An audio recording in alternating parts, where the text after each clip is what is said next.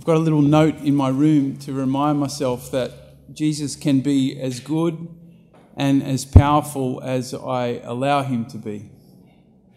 In other words, there is no limit to his goodness and his power. Today, the gospel is again shining a light on this authority of Jesus. Yesterday, uh, it was focusing on, on Jesus' uh, authority over external forces. Remember, calming the wind and the sea?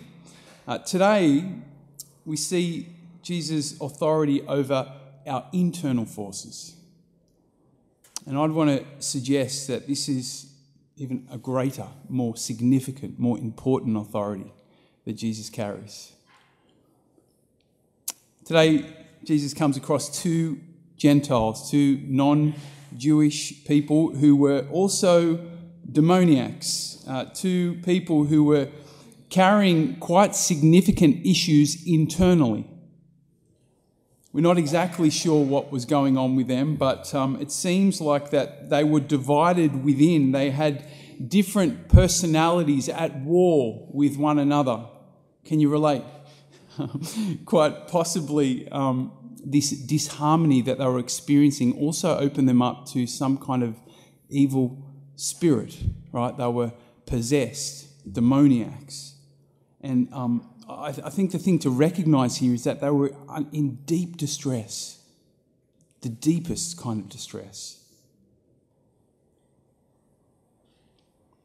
It seems like this distress also caused them to become violent, scary, so much so that people couldn't even pass their way, right? But when Jesus passed by, the demoniacs actually were drawn to him. We, we heard how they came out of their tombs, right? They were, they were drawn, and, and, and they, they not only did they recognize Jesus, but they almost bowed before his power. Did you hear what they said? What do you want with us, Son of God? What do you want with us, Son of God? Not only did they recognize Jesus, but even more importantly, they submitted to his power. They said to him, If you cast us out, send us into the herd of pigs.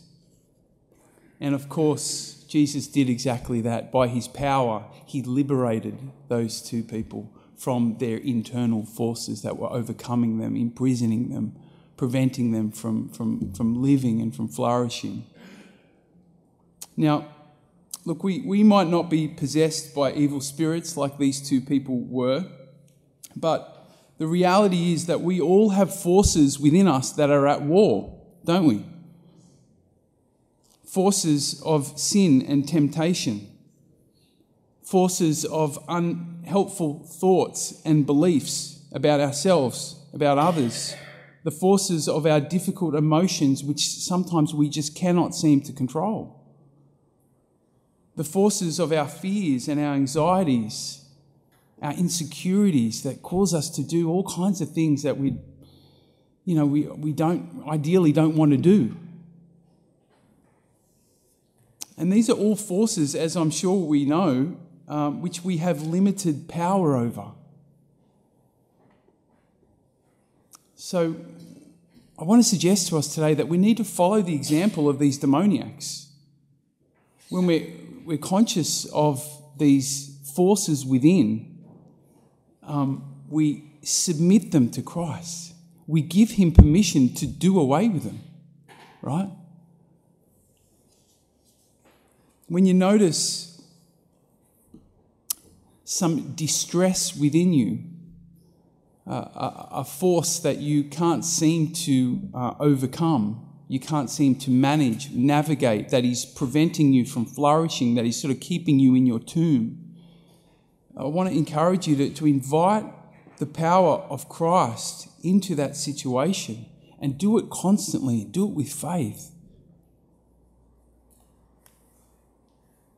Yes, at times we will need others to help us with these internal realities. We'll need pastoral carers and spiritual directors and counselors and psychologists. I'm, I'm a big advocate for all of that, but in the end, all of that support will ultimately point us to uh, Christ, yeah? That, that support can help us to recognize what's going on and perhaps where it's coming from. But in the end, we need the power of Christ to overcome uh, those internal dynamics within us. Yeah? So let's, when we notice it, not be um, overwhelmed, not be um, upset, uh, not be guilty or shameful, but, but with faith, bring them before the power and the authority of Christ. Remembering, of course, that Christ's authority will only be fully realized in our life when we enter into the glory of the kingdom of heaven, right? But, but, as we wait, if we wait with faith and trust, if we keep submitting ourselves uh, to the Lord, we will see that glory touch into our life, His victory more and more here and now.